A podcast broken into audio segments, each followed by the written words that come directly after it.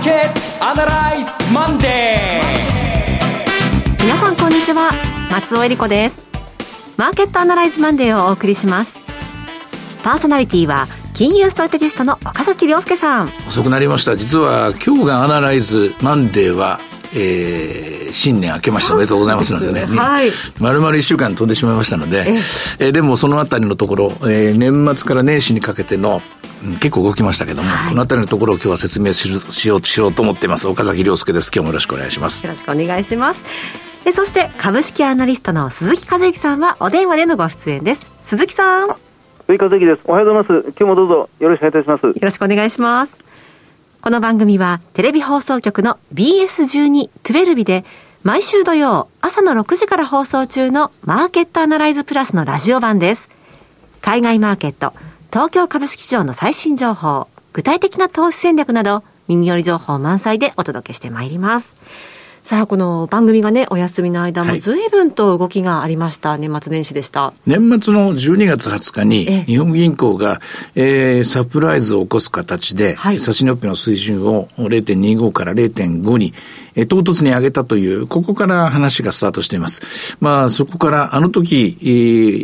ー、連高がこう進行する直前のドル円は137円なんですよ。はい。その137円が今日は128円とか7円ですよね。えーまあ、このあたりのところから説明していかなきゃいけないですね。そして折しも明日、明後日は金融政策決定会合を日本銀行行いますと。今までこんなに注目されたこと、世界中が BOJ にですね、これだけ注目、関心持って、えー、世界の人々が注目していることないんですけれども、さてどうなることやら。で、それが今週のテーマですね。はい。そして鈴木さん、先週ですが、決算もありましたね。はい、あの、2月決算、5月決算企業が、あのひとまずまた山を迎えたというのは、先週木曜日、金曜日あたりの動きでしたので、そのあたりからいくつか株価の方は早くも動きが出てきますね。はい。このあたりについても詳しく伺っていきます。それでは番組を進めていきましょう。この番組は株365の豊かトラスティ証券の提供でお送りします。今週のストラテジー。このコーナーでは今週の展望についてお話しいただきます。えー、まず最初に結論言っておきますね。えー、日経平均株価については今週は戻り歩調ですね。どこまで戻れるかどうか確信は持ってませんけれども、円高を織り込んで売られすぎたというところ、これで水準訂正が起きると思います。買いで入っていいと思います。で、その円高についてなんですけども、まあ、128円としましょう。はい、えっと、137円から9円ぐらい動いたんですね。えー、9円ぐらい動いたっていうのはですね、だいたい8%ぐらいの円高だったんですね。で、この円高と日米金利差の関係についてはですね、以前マーケットアナライズ、テレビの方で説明したと思うんですけども、はい、だいたい金利差が、えー、1%縮まったら、えー、7.5%ぐらいですね、えー、円高があ動く、7.4%だったかな、正確に言うと。広がれば円安になると。うん、まあ、これが、えー、イールドカーブコントロール政策が始まった2016年の9月から、はい、えー、と、今回の介入が行われる前の2022年の8月までの、月間のですね、1ヶ月間の日米の10年金利の変化、金利差の変化ですね。それに対してドル円が1ヶ月間どれだけ動いたかという相関を取ると1対7.4ぐらいというですね、こういう関係になるんですね。はい、今回の場合、もうすでに8%ぐらいですね、えー、円高が進んでるんですよね。ということは、えー、金利差的には1%縮まるみたいなよう、あの、為替市場は想定してるんですよ。ええ、しかし、1%縮まるっていうんですけども、12月20日から、えー、っと、直近の、先週の1月13日までの間にアメリカの金利は、えー、わずか0.1しか下がってないわけですよ。0.1しか下がってないと。で、えー、日本の金利の方は0.25。縮まったんですね。0.25縮まったということは、これ0.35縮まったというわけです。うん、じゃあ残りの0.65というのはですね、どこかというと、これは期待なんですよ、今。市場が期待してるわけですよ。0.65をこれから縮まると思ってるんですね。0.65縮まるということは日本の金利が、例えば、イールド株コントロール政策が解除されて、で、いきなり明日から1.15になるとか、あるいはアメリカが何か景気が悪くなってですね、えー、金利がまたまたどんどん3%に下がっていくとか、まあ、こういうミックスなんですけども、かなりですね、かなり際どくというか、かなり無茶な織り込み方を、今までのフレームからするとですね、フレームワンからすると落ち、落ち、あの、織り込んでるってことになります。はい。で、円高に今もあの、動いてる人たちは、いやいや、そうじゃないと。そうじゃなくて、イールドカーブコントロールの解除だけでなく、えー、マイナス金利も修正されて、うん、利上げの道筋も整って、うん、長期金利は1.5とか2%に上がっていくみたいな、そういう絵を描く人も中には大急ぎで無理やりこじつける人もいると思うんですが、しかし、よくよく考えてほしいんですけども、金融政策っていうのはそんなですね、トントントントントンとできるもんじゃないと。はい、我々は2022年のアメリカの、えー、利上げ幅の拡大とか、えー、QT の増額とかを見て、えー、日銀もどんどん行くんじゃないか、みたいなですね、ことを勝手に悪夢のように想像していますが、思い出してもらいたいんですが、冷静に、アメリカの金融政策の変更はまずテーパリングから始まりました。はい、そうでした。テーパリングが2021年の11月から、翌年22年の3月までじっくりかけていって、それからバランスシートは6月まで残高を維持です。で一方で利上げの1回目は22年の3月に0.25行われて、えー、2ヶ月後の5月に今度は0.5、ここから利上げ幅を拡大していく。で、先ほど言いました通り6月から QT。で、えー、0.25が0.5に、0.5が0.75になって、9月からは QT も増額。で、これが、えー、ずっと11月まで続けられて、12月にようやく利上げ幅が縮小と、こういう過程だったんですよ。一方、日本銀行の方はですね、まだ、ほんの、ほんのかすかな一歩、小さな歩みを、幅を0.25を0.5にしたぐらいで、これまあアメリカとアメリカのテンプレートとなぞらえて言えば、まあ、テーパリングをようやく始めたぐらいのもんなんですよ。で、それを一気にですね、何もかも加速するというのは、これは金融政策のそもそも現場を、まあ、私が別に現場にいたわけじゃないですけども、過去の、あ実際に行ってたオペレーションを考えれば、やや早とちりではないかと。これが1点目。はいそれから、いや、そうは言うけれども、日本銀行がもう金融政策正常化の道筋を、今回の決定会合で一気に型をつけるんじゃないか。はい、あるいは人事も変わる。で、岸田総理がもう新しい人をすげ替える。何もかも変えるんだっていう人もいるかもしれませんが、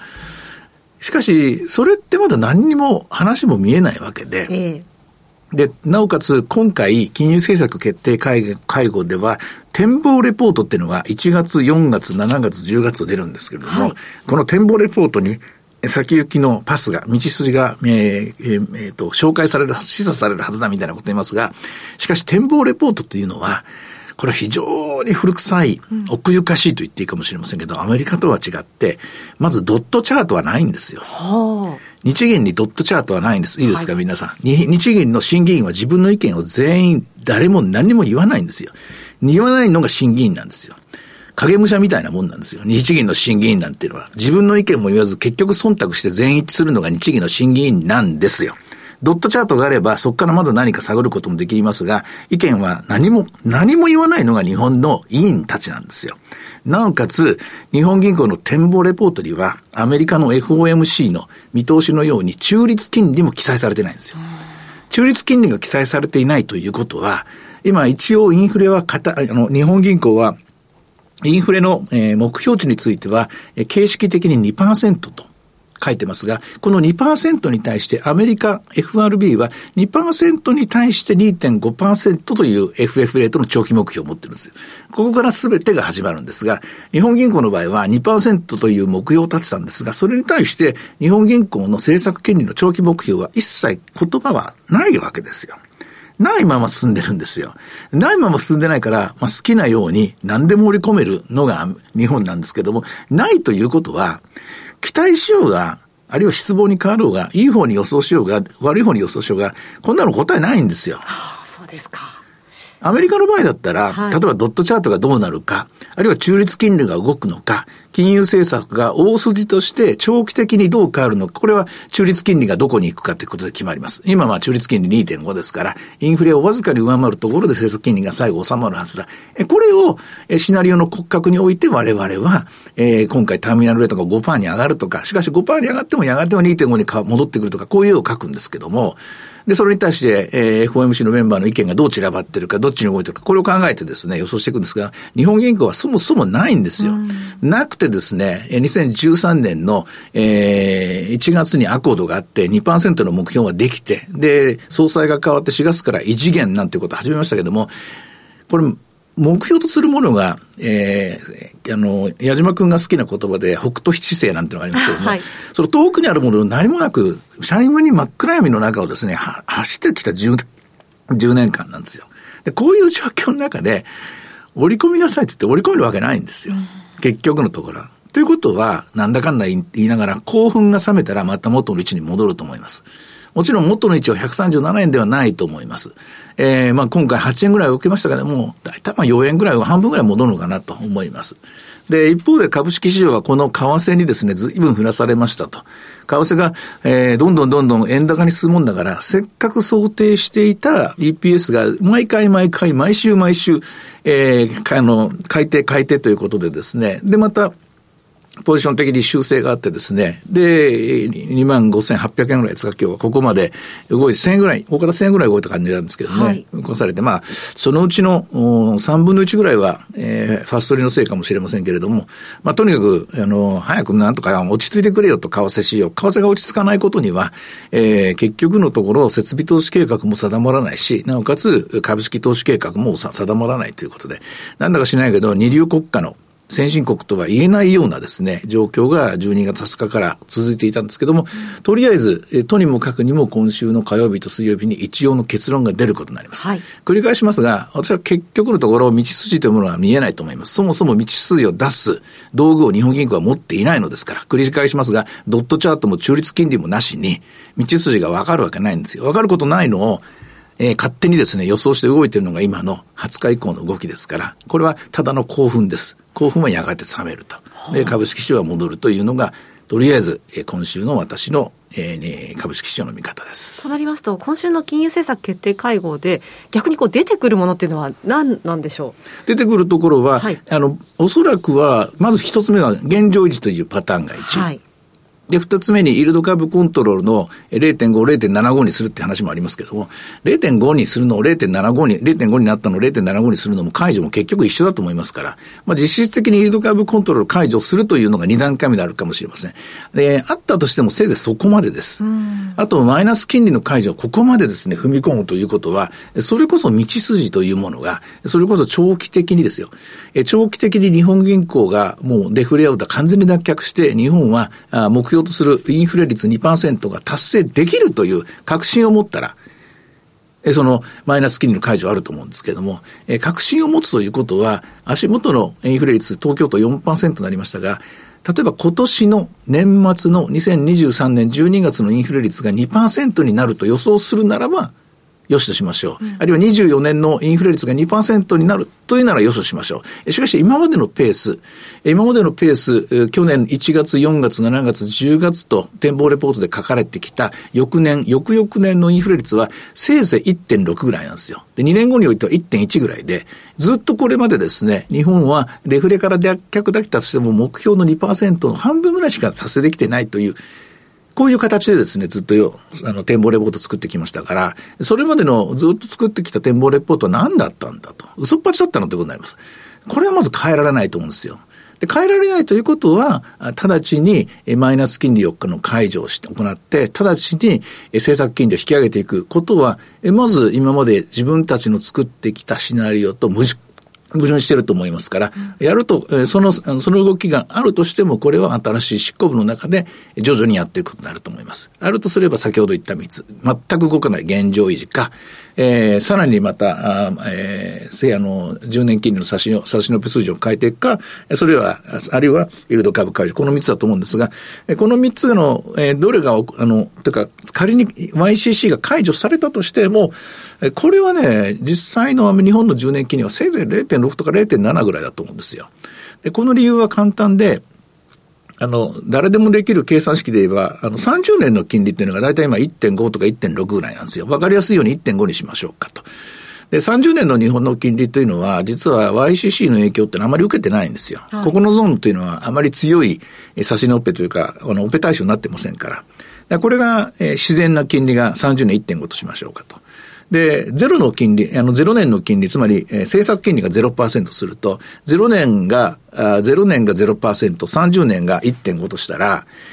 10年っていうのはその30年の3分の1じゃないですか。1.5の3分の1っていうのは0.5になるわけですよ。だからまっすぐな直線で、イールドカーブがあるとすれば、10年金利はせいぜい0.5ぐらいなんですよ。今1.6ですからちょっと上がるかもしれないと。で、これが膨らむような形になるためには、短期の金利が上がるという期待がないと。つまり政策金利が0.25になるんだ、0.5になるんだっていう期待があると、真ん中の金利、えー、30年よりも短い、えー、20年、10年、5年、このあたりがずっと膨らんでくるんですけども、今はその形には行くといくという予想をするためには、さっき言いました、えー、ゼロ、ゼロの、えー、政策、政策金利が上がる期待を持たないと、10年金利はこれ以上、10年だけが上がるってことは難しいんです。うん、もう一つ10年の金利だけがですね、単独で上がるとしたら、すれば、これは岸田政権がとんでもない財政赤字を増やしていくと。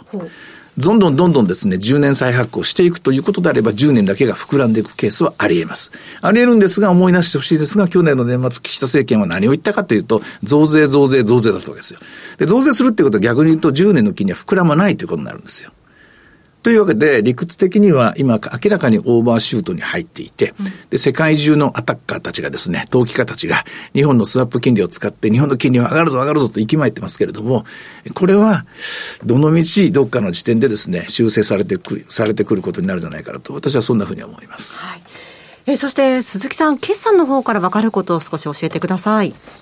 そうですね、あの、まあ、やっぱり一番顕著に出てるのは、単価の引き上げに成功している企業っていうのが、まあ、ずいぶん出てきたなというところが出てますね。はい、あのセブンダイ・ホールディングスが、まあ、先週金曜日に株価が、まあ、上場来高値を更新するっていう、まあ今日はさすがに一服してますが、セブンダイ・ホールディングスのそのコンビニ、国内コンビニのセブンイレブンの単価の引き上げっていうのが、5%ぐらい前年対比で上昇してますよね、えー、まあ、そういうものを受け入れてもらうだけの、まあ、商品力をつけて、で、えーまあ、企業は消費者から高い賃金を、付加価値を高めたという名目で、えー、売り上げを立ててるっていう会社が、小売企業の中でもずいぶん増えてきてますね、まあ、そういうところがあの業績も良くなって、株価も、まあ、顕著に動いてきているというところですよね。はいえー、それでは今日の株三六五の動き見てみましょうか。はい。えー、株三六五と同時にあのいつも一緒に見ている株えー、っと株じゃない FX の方ですね、はい、ドル円は今127円の31銭で、えー、取引されていて、えー、っと、127円の20まで今日は円高が進んでたみたいですね。相変わらずこの円高アタックが続いてるみたいです。一方で日経平均の株365の方は、寄り付きが875円、高値が983円で、安値は790円で、今日は、為替はまだまだ円高に触れようとしてるんですけども、日経平均の株365、日経平均株価に関して言うと、関して言うと落ち着いた動きになっています。はい。えー円高が進んですけども、と進んでるんですが、トヨタの株価は今日若干なん、若干プラスなんですね。うん、大したもんですね、やっぱりね。はい。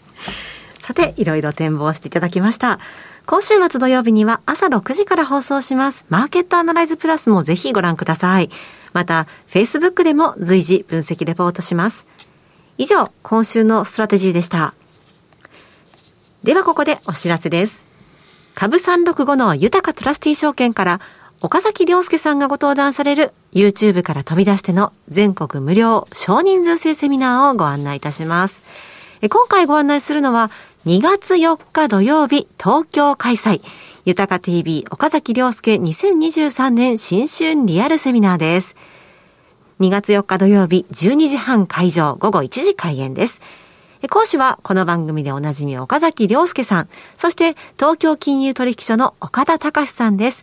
岡田さんがクリック株365の魅力と優位性を徹底解説し、そして岡崎さんが2023年のマーケットを徹底分析。2023年の投資戦略 Q&A も合わせて1時間半たっぷりと分かりやすく解説します。どんな内容でしょうね？あの、内容もそうなんですけども、あえてお願いして4中名ぐらいに絞ってもらってるんですよ。はい、あの、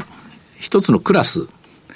あの、顔、あの、名前まで覚えることは無理だと思うんですけども、とりあえず顔が見える形で皆さんの表情を見ながらですね、セミナーをしたいというのが立ってのお願いで、あんまり大きいところだとよくわかんないんですよね。で、もちろん、あの、あの、新しい、こう、えー、ガジェットを使って QA とかもどんどんやるんですけども、やはり、あの、迷ってるところだと思いますのでね、今ね。で、その迷ってるところで皆さんの表情を見て確認しながら前に進めていくような、どれぐらいの時間になるかよくわかんないんですけど、まだ資料は今週作ります。はい。えー、お楽しみにというところです。入場は無料です。定員は40名です。応募多数の場合は抽選となります。なお、抽選の場合、これまで豊かトラスティ証券のセミナーに参加されたことがない方を優先させていただきます。会場は東京日本橋人形町の豊かトラスティ証券本店9階セミナールームです。地下鉄人形町駅、そして水天宮駅から徒歩圏内です。セミナーのお申し込みお問い合わせは、豊かトラスティ証券お客様サポートデスク、フリーコール0120-365-281 0120-365-281までお願いします。受付時間は土日祝日を除く午前9時から午後7時までです。1月25日締め切りです。応募状況によっては締め切りを前倒し前倒しする場合がございます。貴重な機会です。関東地方にお住まいの皆さん、ぜひ振るってご応募ください。なお、今日ご案内したセミナーでは、紹介する商品などの勧誘を行うことがあります。あらかじめご了承ください。以上、株365の豊かトラスティー証券からセミナーのお知らせでした。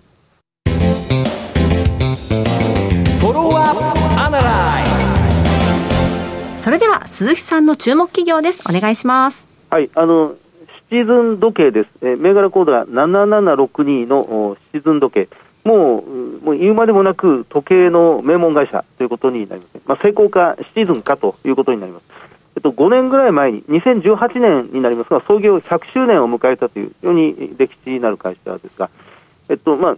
この売上の8割が、この時計とその工作機械で占められてるんですね。まあ、時計が5割、工作機械が3割。まあ、時計という非常に精密な、その、まあ、機器を組み立てていくという、まあ、細かい作業が求められますので、そのために自分のところで、え工作機械を作っていった。まあ、それを外販するようになって、まあ、もう歴史が相当経つんですが、まあ、これが収益の二大柱と、うん、日本柱ということになりますね。はい、あの去年の11月に第2四半期の決算を出した、まあ、第3四半期は2月の中旬に出てきますが、